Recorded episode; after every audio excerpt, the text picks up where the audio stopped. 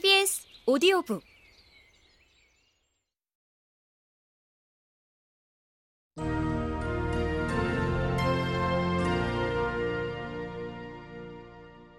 유능한 행정가 또는 포퓰리스트. 재무관으로서 카이사르는 히스파니아 울테리오르 속주의 총독 가이우스 안티스티우스 베투스를 보좌하게 되었다. 그의 주요 업무는 회계와 재정이었지만 총독의 신임을 얻은 덕분에 다양한 경험을 쌓을 수 있었다. 그러면서 지역의 유력자들과 끈끈한 관계를 맺었다. 이는 훗날 큰 도움이 되었는데 이십 년 후 이를 바탕으로 정적 폼페이우스의 거점인 히스파니아에서 자신의 지지 세력을 규합할 수 있었다. 또한 순회 재판을 담당하며 속주민들의 다양한 송사를 처리해 지도자가 지녀야 할 안목과 역량을 키웠다. 기원전 육십칠 년 재무관 임기를 마치고 돌아오는 길에 카이사르는 이탈리아 반도 북부의 갈리아 키살피나 속주를 방문했다. 그곳은 이탈리아 반도 안의 유일한 속주였다. 현지인들은 로마 시민권이 아닌 라틴 시민권만을 부여받아 불만이 많았다.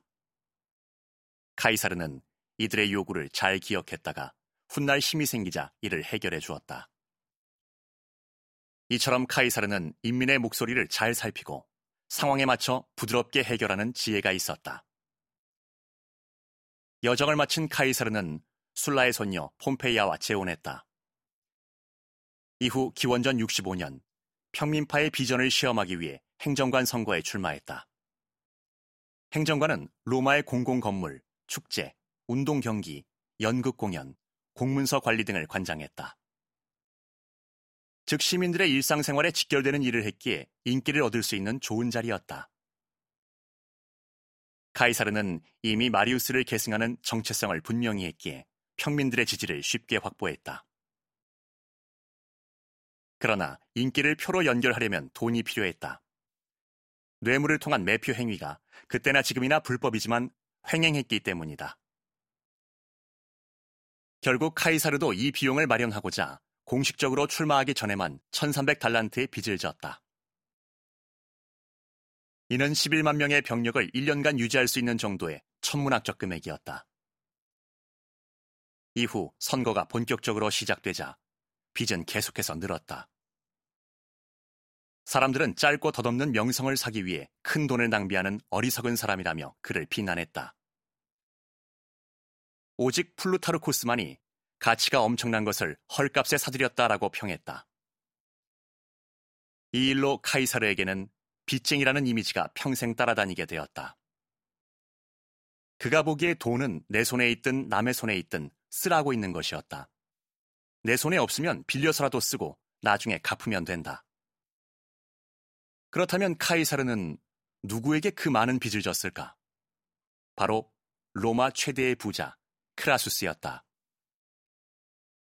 그는 폼페이우스의 경쟁자이자 정적으로 정치 무대에서 기사신분 출신을 대변하며 막강한 부를 쌓았다. 동방에서 쌓은 전공으로 명성이 자자하던 폼페이우스였기에 혼자서는 상대하기 힘들겠다고 판단한 크라수스는 평민파에 떠오르는 별 카이사르와 손잡았다. 늘 돈이 필요했던 카이사르에게 크라수스는 든든한 후원자였다. 이렇게 두 사람은 훗날 제일 차 삼두 정치의 토대가 되는 힘과 능력을 주고받았다. 크라수스의 도움으로 결국 행정관이 된 카이사르는 사제를 털어 아피우스 가도를 연장하는 사업을 보조했고 축제가 열리자 포름 로마눔부터 카피톨리엄 언덕까지를 각종 볼거리로 채우는 것은 물론이고 임시 주랑을 설치해 강한 햇빛이나 비를 피하게 했다. 또한 그는 성대한 검투사 경기를 삼백이십 회나 개최해 시민들을 열광하게 했다. 시민들의 지지를 등에 업은 카이사르는 마리우스의 동상과 빅토리아 여신의 동상을 카피톨리엄 언덕에 다시 세웠다. 이 동상들은 술라가 권력을 잡았을 때 파괴되었던 것이다. 한밤중에 기습적으로 진행한 일이라 시민들은 해가 뜬 다음에야 알게 되었다. 이에 대다수 시민은 카이사르의 용기를 칭찬했지만 반감을 품은 원로원 의원들은 비난을 쏟아냈다. 그러자 카이사르는 자신의 행위를 정당화하는 연설로 오히려 자신의 지지 기반을 공고히 했다.